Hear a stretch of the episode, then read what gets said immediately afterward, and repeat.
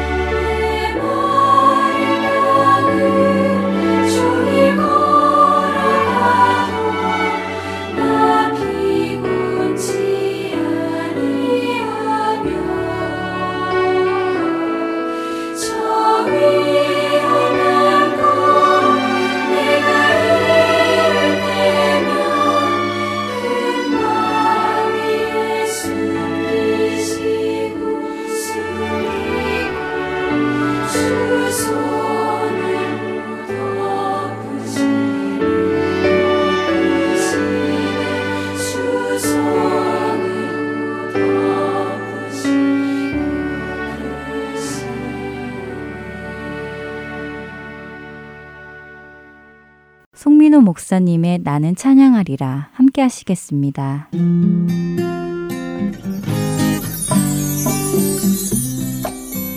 애청자 여러분 안녕하세요. 한 주간도 평안하셨습니까? 나는 찬양하리라 송민호 목사입니다. 2015년 새해를 어떻게 보내고 계신지요?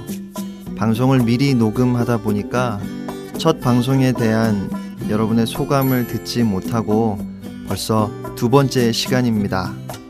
노래나 음악을 제대로 배우지도 않은 제가 무식하면 용감하다고 함께 찬양을 배우는 프로그램을 시작하게 되었는데요.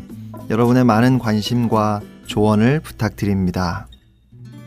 이번 주에 우리가 함께 배울 찬양은 푸뉴마 워십의 리더이신 정유성 목사님의 물 가운데 지날 때에도 라는 곡입니다. 이 찬양은 이사야 43장 1절로 2절 말씀, 야곱아 너를 창조하신 여호와께서 지금 말씀하시느니라, 이스라엘아 너를 지으신 이가 말씀하시느니라, 너는 두려워하지 말라, 내가 너를 구속하였고 내가 너를 지명하여 불렀나니 너는 내 것이라, 내가 물 가운데로 지날 때에 내가 너와 함께 할 것이라, 강을 건널 때에 물이 너를 침몰하지 못할 것이며, 내가 불 가운데로 지날 때에 타지도 아니할 것이요 불꽃이 너를 사르지도 못하리니. 아멘. 또 41장 10절 말씀, 두려워하지 말라, 내가 너와 함께 함이라, 놀라지 말라, 나는 내 하나님이 됨이라, 내가 너를 굳세게 하리라, 참으로 너를 도와주리라, 참으로 나의 의로운 오른손으로 너를 붙들리라. 아멘. 그리고 여호수아 10장 25절 말씀, 여호수아가 그들에게 이르되 두려워하지 말며 놀라지 말고 강하고 담대하라, 너희가 맞서서 싸우는 모든 대적에게 여호와께서 다 이와 같이 하시리라 하고. 아멘.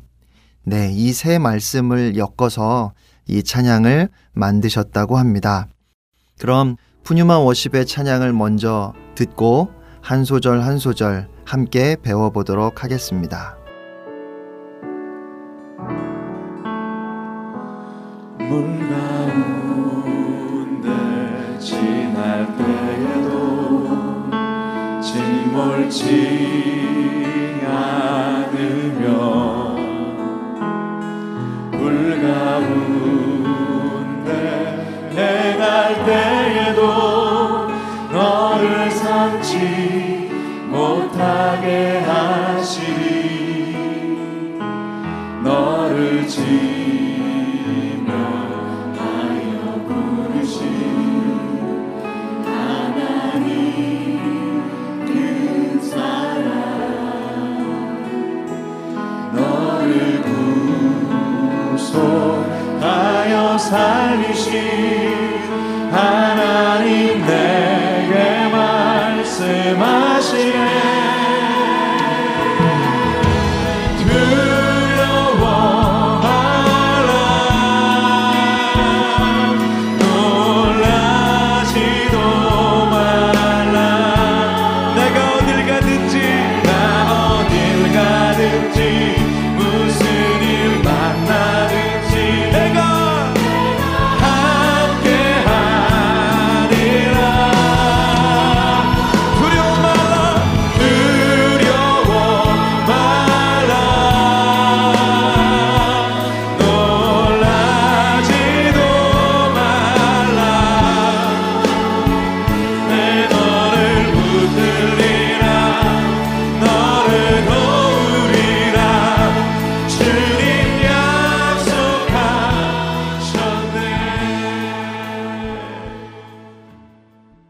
이 찬양의 가사가 된 세 구절의 말씀에 두려워 말라는 말씀이 공통적으로 들어가 있지요. 어떤 사람이 옥중에서 성경에 나오는 두려워 말라라는 구절을 세어보니까 무려 365번이었다고 합니다. 그래서 1년 365일 매일 반복해서 하나님께서 우리에게 두려워 말라는 말씀을 하셨다고 하지요. 그런데 또 어떤 사람은 세어보니까 365번이 아니고 366번이랍니다. 그런데 그것은 하나님께서 4년에 한 번 돌아오는 윤년까지 생각하셔서 366번 말씀하셨다는 겁니다. 제가 직접 세어보지 않아서 누가 맞는지는 잘 모르겠습니다. 또 하나님께서 의도적으로 성경에 두려워 말라는 말씀을 365번 혹은 366번 하셨는지는 우리가 천국에 가서 하나님께 여쭤봐야 확실히 알 수 있을 것 같아요. 그러나 하나님께서 우리에게 두려워 말라는 이 말씀을 정말 많이 하신 것은 틀림없는 사실입니다.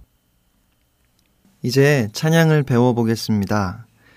이 찬양은 시작이 못 갖춘 마디로 되어 있는데요.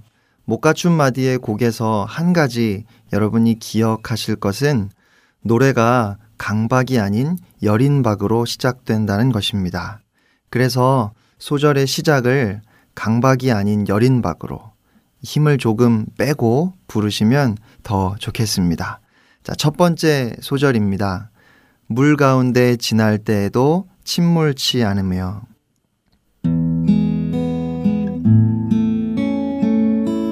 물 가운데 지날 때에도 침몰치 않으며.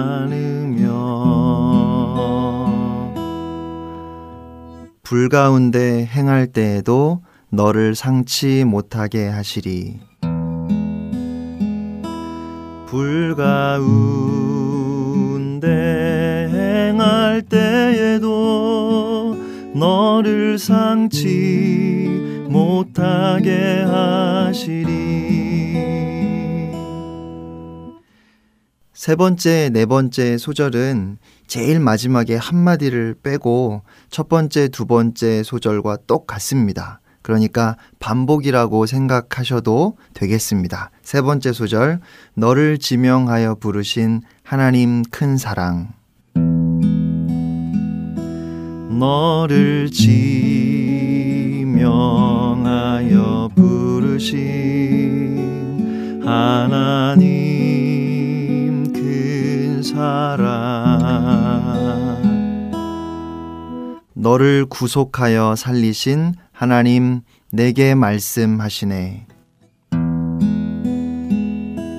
너를 구속하여 살리신 하나님 내게 말씀하시네.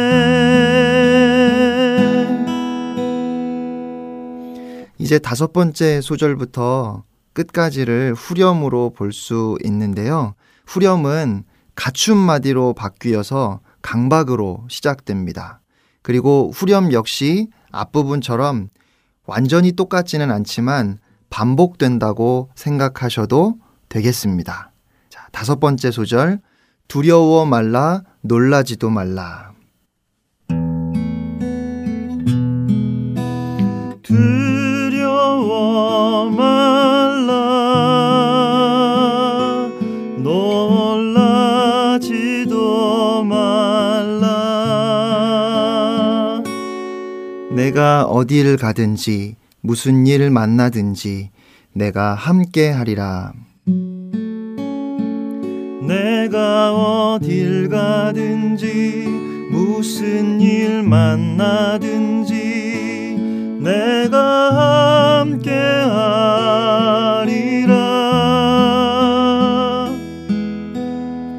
두려워 말라 놀라지도 말라. 두려워 말라 놀라지도 말라. 내 너를 붙들리라 너를 도우리라 주님 약속하셨네. 내 너를 붙들리라 너를 도우리라 주님 약속하셨네.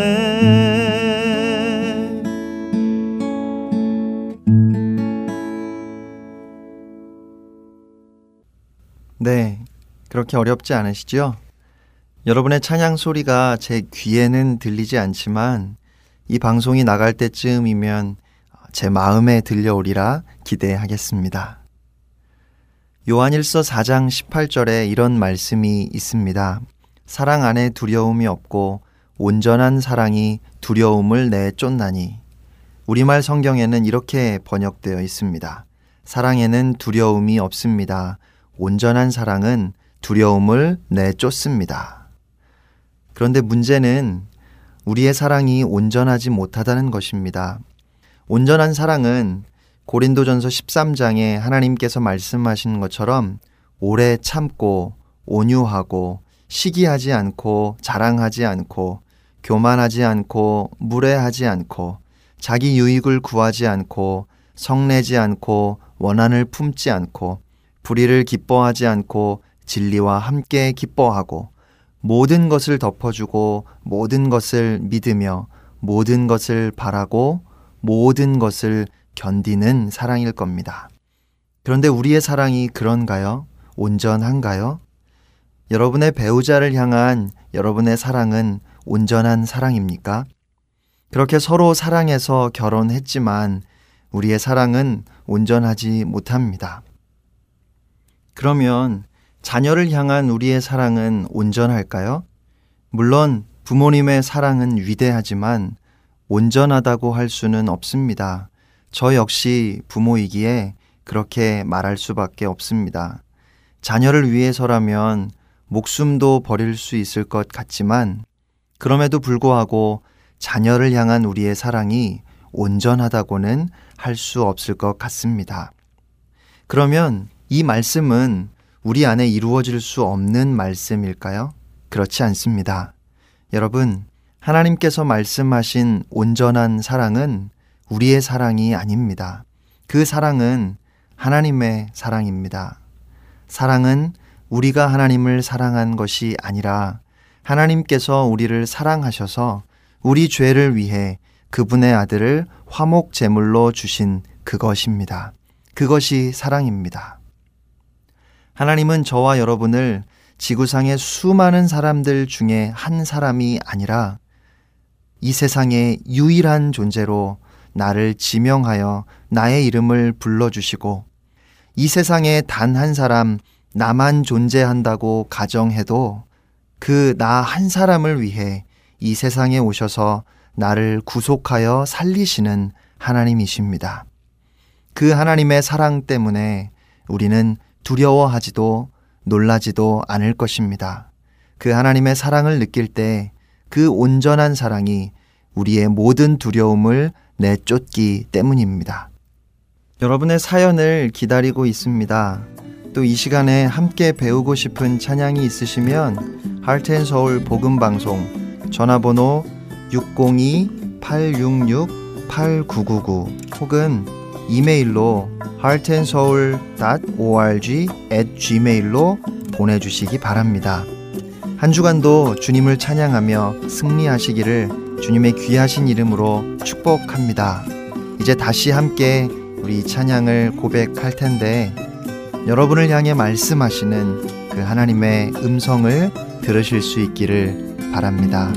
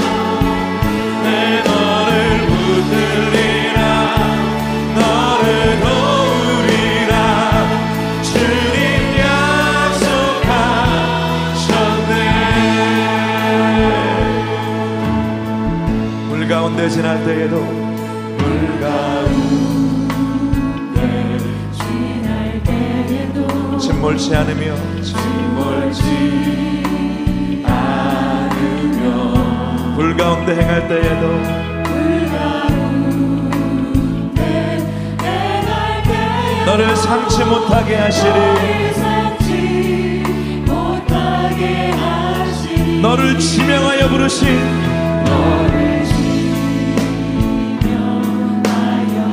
하나님 큰 사랑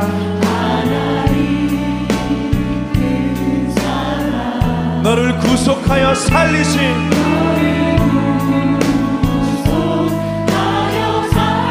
하나님 내게 말씀하시네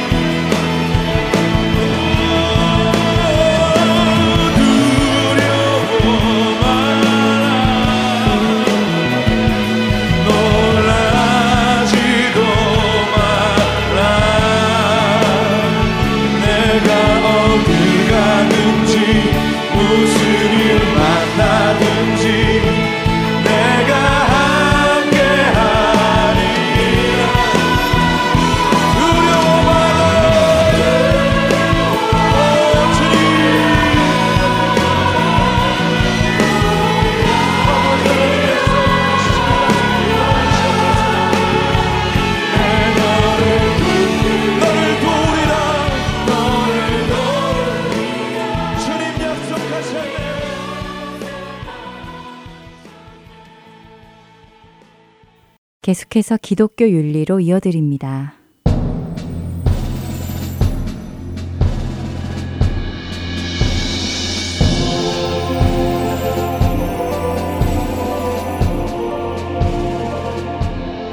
여러분 안녕하십니까? 기독교 윤리 진행의 강승규입니다. 여러분은 자신의 키를 아십니까? 자신의 몸무게는요. 아마 거의 모든 사람들이 자신의 키나 몸무게를 아실 것입니다. 또 자신의 나이도 아실 테고요. 왜 이렇게 뚱딴지 같은 질문을 하나 하시겠습니다만 우리가 아무런 생각 없이 우리의 키를 재고 몸무게를 달고 또 자신의 나이를 간단히 셈할 수 있지만 이런 일을 하기 위해서는 먼저 기준이 필요합니다. 인치면 인치, 센티미터면 센티미터라는 기준이 있어야만 그 기준에 맞추어 내 키가 몇 피트 몇 인치 혹은 몇 센티미터라고 나올 수가 있지요. 나이 역시 마찬가지입니다. 1초라는 시간을 기준으로 시작하여 하루, 한 주, 한 달, 또 1년의 시간을 지나야만 한 살이라는 나이를 먹게 됩니다. 이 모든 것은 그것을 기준하는 기준이 있어야만 계산을 할 수 있는 것입니다. 그렇다면 옳고 그름을 판단하는 기준은 무엇일까요? 이것은 곧 도덕성의 본질에 관한 질문인데요. 도덕 혹은 윤리를 사전은 사회의 구성원들이 양심, 사회적 여론, 관습 따위에 비추어 스스로 마땅히 지켜야 할 행동 준칙 혹은 도리라고 정의합니다. 하지만 이 도덕의 기준은 그 사회에 따라, 시간에 따라, 지역에 따라 다르기도 하고 또 변화되어 가는데요. 그렇기에 오늘날 현대인들은 이 도덕성과 관련해서 다음과 같은 의문을 품습니다. 옳고 그름이 존재하는가? 어떤 일이 늘 옳거나 늘 그르다고 말할 수 있는가? 100년 전보다 오늘날이 도덕적으로 더 살기 힘든가? 인간의 독특한 문화에 따라 옳고 그름을 판단하는 기준이 달라지는가? 등입니다. 어떠세요? 여러분들은 이런 질문을 스스로에게 던져보신 적이 있으십니까? 우리가 무엇에 대해 판단을 할 때 그 기준은 변하지 않아야 기준을 삼을 수 있습니다. 1cm라는 기준이 늘어났다 줄었다 한다면 그것을 기준으로 우리는 무엇을 셀 수 없겠지요. 하나님의 본성은 변하지 않습니다. 변하지 않기에 그것은 절대적인 것입니다. 따라서 하나님의 도덕적인 속성들, 즉 사랑, 진리, 거룩, 자비, 은혜, 공의 등은 절대적인 것입니다. 하나님의 이러한 속성은 두 가지 계시를 통해 나타나는데요. 계시란 사람의 지혜로서는 알 수 없는 진리를 신이 가르쳐 알게 한다는 뜻입니다. 그러니까 창조된 인간 스스로 창조주 하나님을 알 수 없기에 창조하신 그분께서 스스로를 우리에게 자신이 누구이신지를 알려주시는 것이 바로 계시입니다. 그래서 하나님께서는 두 가지를 통해서 자신을 우리에게 알려주시는데요. 그 첫째가 성경입니다. 성경은 하나님의 속성을 선포합니다. 그리고 둘째, 자연이 그것을 계시하는데요. 자연은 성경의 선포를 드러내는, 곧 증거하는 것입니다. 바로 이 계시를 통해 인간의 양심은 옳고 그름을 분별할 수 있습니다. 로마서 1장 20절의 말씀입니다. 창세로부터 그의 보이지 아니하는 것들, 곧 그의 영원하신 능력과 신성이 그가 만드신 만물에 분명히 보여 알려졌나니 그러므로 그들이 핑계하지 못할지니라. 철학자들은 옳고 그름을 분별할 수 있는 인간 고유의 감각을 도덕법이라고 부릅니다. 이것은 C.S. 루이스가 무신론에서 기독교 신앙으로 회심하게 된 중요한 원인 중에 하나인데요. 그는 지구 위에 사는 인간은 누구나 일정한 방식으로 행동해야 한다는 기묘한 생각을 가지고 있으며 그 생각을 떨쳐버리지 못한다라고 말했습니다. 이 말의 뜻은 가르치지 않아도 사람들의 마음속에는 어떠한 도덕적 기준이 존재하는데 그 기준은 인간 스스로가 만든 것이 아니라 주어진 것이기에 그 기준이 떠나가지 않는다는 말입니다. 그렇습니다. 사람들은 본능적으로 옳고 그름을 알게 됩니다. 어린아이들은 말을 하기 시작하면 가르쳐주지 않아도 거짓말을 하기 시작하고 잘못된 것을 숨기기 시작합니다. 왜냐하면 본능적으로 아이들은 자신이 옳지 않은 일을 하고 있다는 것을 알기 때문입니다. 인간이 인간 스스로 옳고 그름을 분별하기 위해서는 스스로 인류를 초월해 있거나 아니면 인간과는 별개인 객관적인 기준이 있거나 둘 중에 하나입니다. 그렇다면 인간이 스스로 인류를 초월할 수는 없는 것이고 당연히 인간과는 별개인 존재가 도덕이라는 법을 정했다는 것을 우리는 알 수 있습니다. 입법자, 즉 법을 정한 존재 없이 법은 존재할 수 없습니다. 이런 증거를 통해 우리는 절대적 도덕법이 존재한다는 사실과 도덕법을 제정하신 하나님께서 존재하신다는 사실을 알 수 있는 것입니다. 어떤 과학자들은 인간에게 도덕법이 존재한다는 증거가 너무 명백하지만 하나님께서 그 법의 입법자라는 사실을 받아들이기가 힘들어 인간의 행동을 다스리는 어떤 유형의 유전자가 존재할 것이라고 주장하기도 했습니다. 그러며 이것을 동물의 본능과 같은 것이라고 주장하기도 하는데요. 하지만 이것은 분명히 동물의 본능과는 다른 것입니다. 새들이 겨울에는 남쪽으로, 여름에는 북쪽으로 날아가는 본능과는 분명히 다른 것이지요. 왜냐하면 동물의 본능은 지속적으로 동물의 행동을 지배합니다. 동물은 그 본능에 따라 행동하게 됩니다. 하지만 인간은 스스로 무엇이 옳고 무엇이 그른 것인 줄 알지만 항상 자신이 아는 대로 행동하지는 않습니다. 오히려 자신이 하고 있는 일이 잘못된 것인 줄을 알면서도 하는 경우가 많이 있습니다.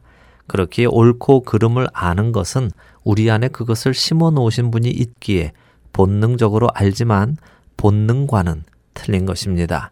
세상에는 이렇게 하나님을 거부하는 사람들이 하나님께서 하신 일을 하나님 없이 설명하려고 무던히도 애를 씁니다.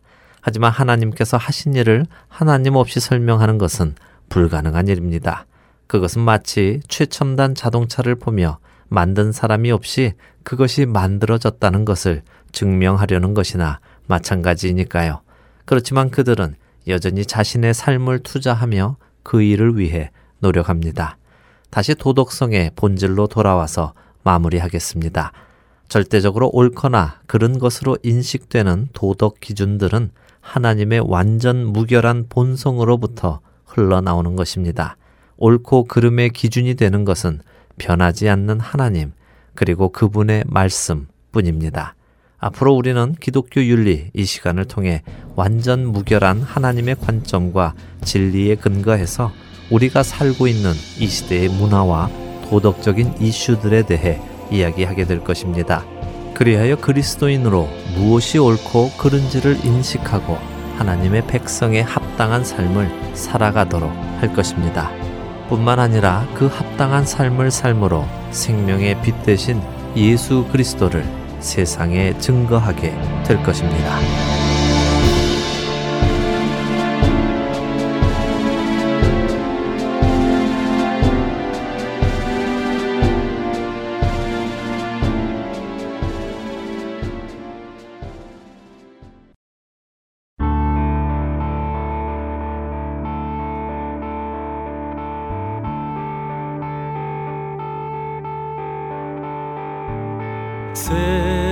세상에 헛된 신을 버리고 하나님 이름 높여 기리세 온 천하 백성 모두 나와서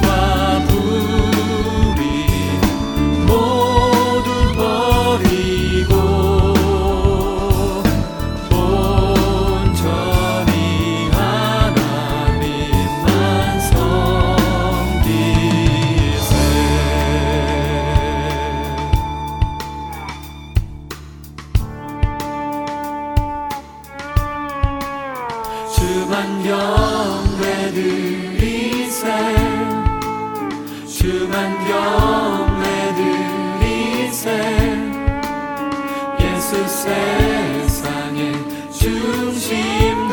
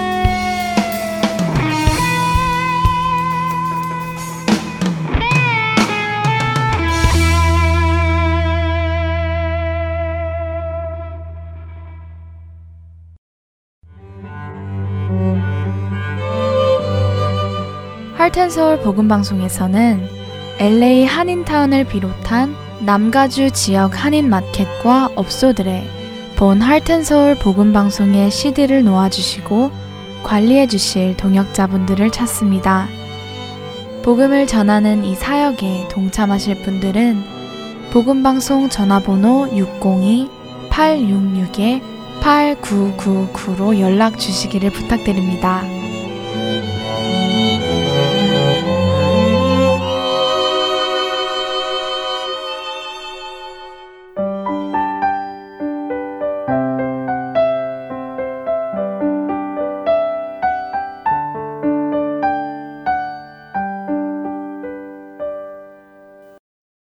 주님은 그곳에도 계십니다. 함께 하시겠습니다.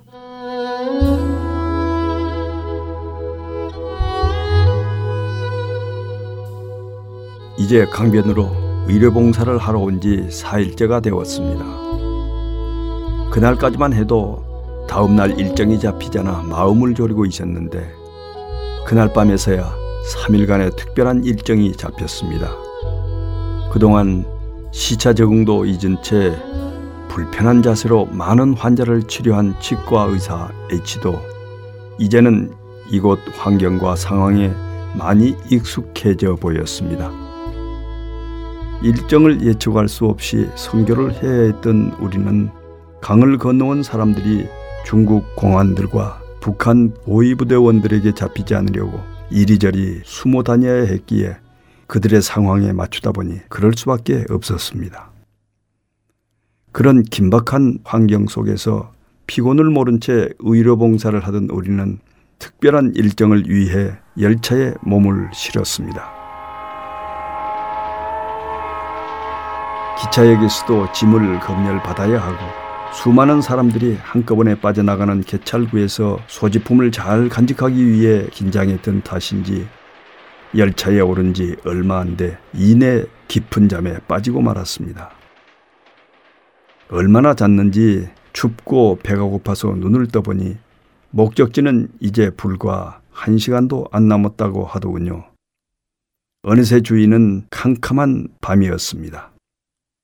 마침내 3년 전 제게 많은 감동과 호기심을 주던 그 간증의 주인공을 만난다는 기대에 우리는 밤 기운을 가르며 그가 기다릴 정류장으로 걸어갔습니다.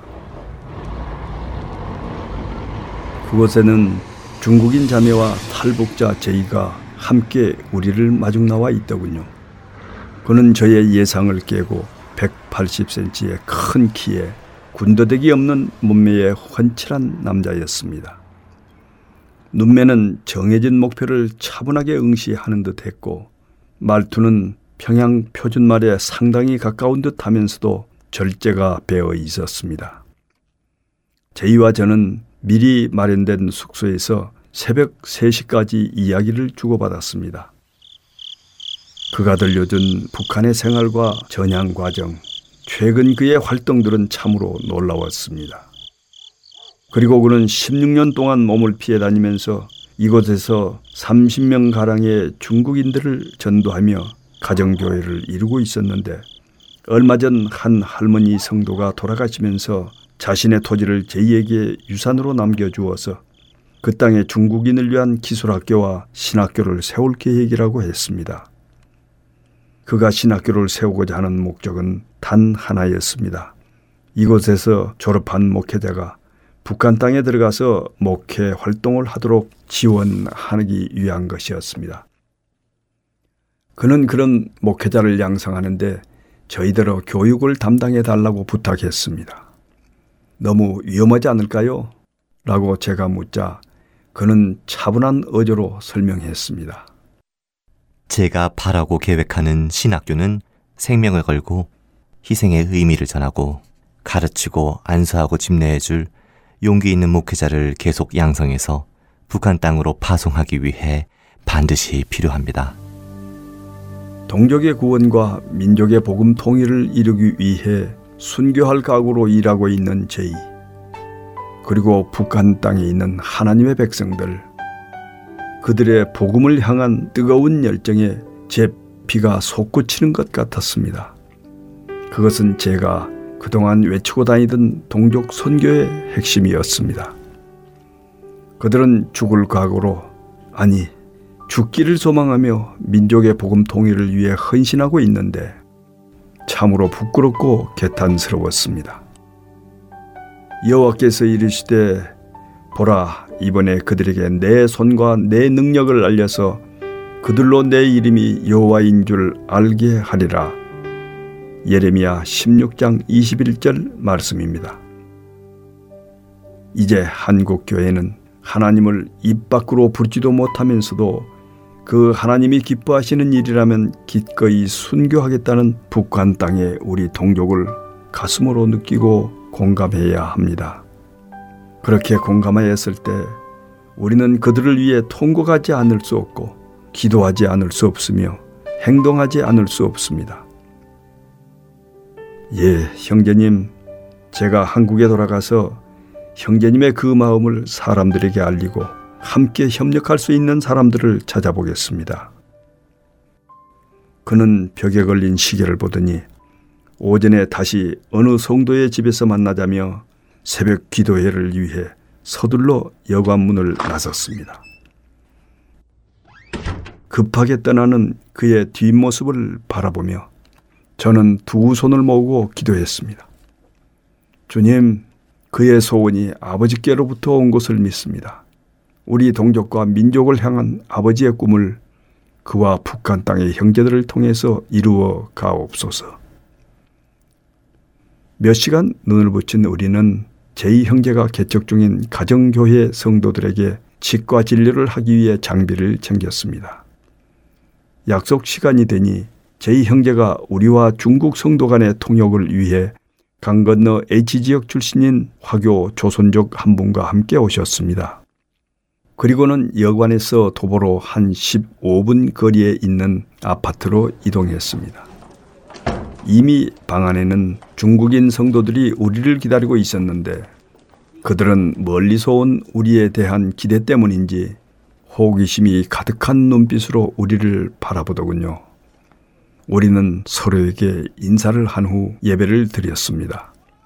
그들 중에는 일반인을 비롯한 전직 학교 교장과 공기업 사장 등 중국의 상류층에 속한 사람들이 더러 포함되어 있었습니다. 오직 예수님만이 우리를 구원하실 수 있다고 선포될 때마다 아멘으로 화답하는 그들의 모습은 사뭇 진지했습니다. 예배를 드린 후 저희는 치아가 불편한 성도들을 대상으로 치과 검진과 간단한 진료를 했습니다. 통증으로 심하게 아픈 이들에게는 가져간 진통제를 나누어 주기도 하였죠. 그러면서 그들의 사역을 들을 수 있었는데 그들은 절기와 명절 때면 먹을 양식을 모아서 강 건너 동족들을 구제하고 있었습니다.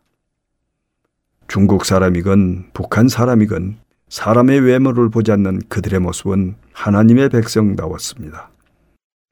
진료를 마친 뒤 제이와 저는 별도의 시간을 가질 수 있었는데 제이는 그동안 중국에 살면서 복음을 전하며 경험한 하나님의 뜻과 섭리에 대한 간증수기를 메모리칩에 담아 주었습니다. 돌아가시면 이 내용을 책으로 엮어서 많은 이들이 볼 수 있도록 해주십시오. 그의 마음은 충분히 알지만 이 일로 인해 그가 위험에 처할까봐 걱정이 되었습니다. 저도 바라는 바입니다. 하지만 신변 안전에 괜찮으시겠어요? 그러나 그는 단호했습니다. 죽는 것은 하나님 손에 달려있다고 믿습니다. 제인은 하나님이 주신 사명을 위해 결코 한눈 팔지 않는 하나님의 마음에 합한 믿음의 사람이었습니다. 정말이지 제이와 통역을 감당하는 케이는 저의 부끄러운 믿음을 발가벗겨 놓았습니다. 기부받은 땅에 중국인들에게 필요한 기술학교를 짓고 그 안에서 신학교를 운영한다고. 건물 짓는 데 필요한 시멘트 값은, 교수진 구성은, 커리큘럼과 학사 일정은, 돌아오는 기차 안에서 꼬리에 꼬리를 물고 수만 가지 의문과 생각이 창밖으로 나타났다 사라지는 풍경처럼 떠올랐다 사라지곤 했습니다. 무너져 내린 담장, 자전거 하나에 부부가 짐을 이고 지고 가는 모습, 혀를 헐떡이며 따라가는 삽살개, 좌우로 펼쳐진 긴 산맥들과 강 사이로 곧게 뻗은 나무숲. 그러다 저는 문득 4년 전 지역교회의 동족 선교를 보고하기 위해 가면서 암으로 고통받는 분들에게 선교용품으로 소개했던 차가버섯이 떠올랐습니다. 익명의 기부자로부터 수천 개의 차가버섯을 받았을 때 이 많은 것을 언제 다 소비하나 하고 근심했었는데 나중에는 없어서 필요한 분들에게 드리지 못했습니다.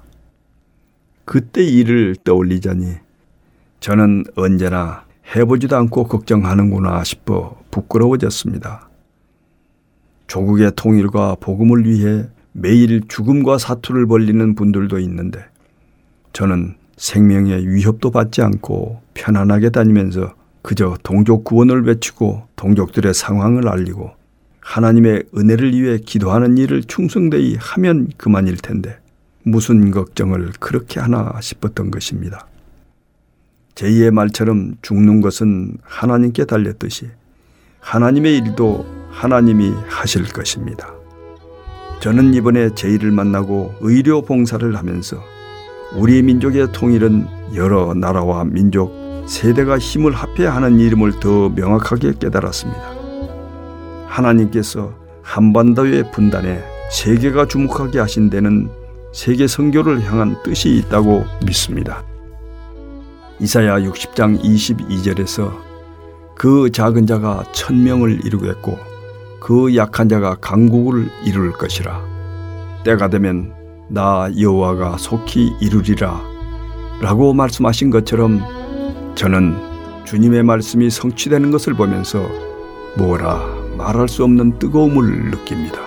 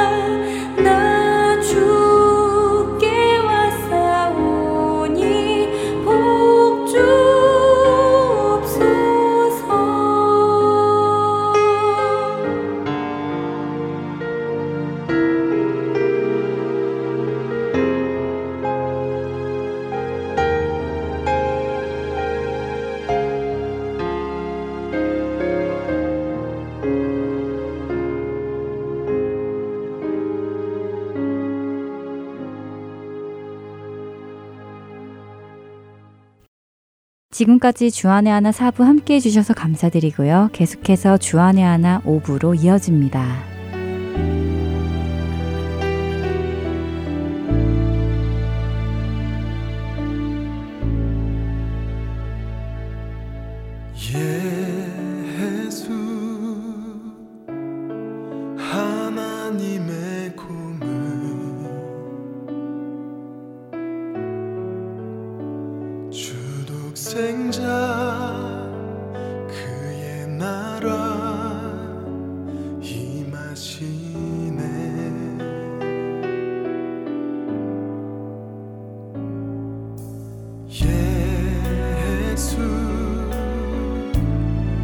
재물이 되신 주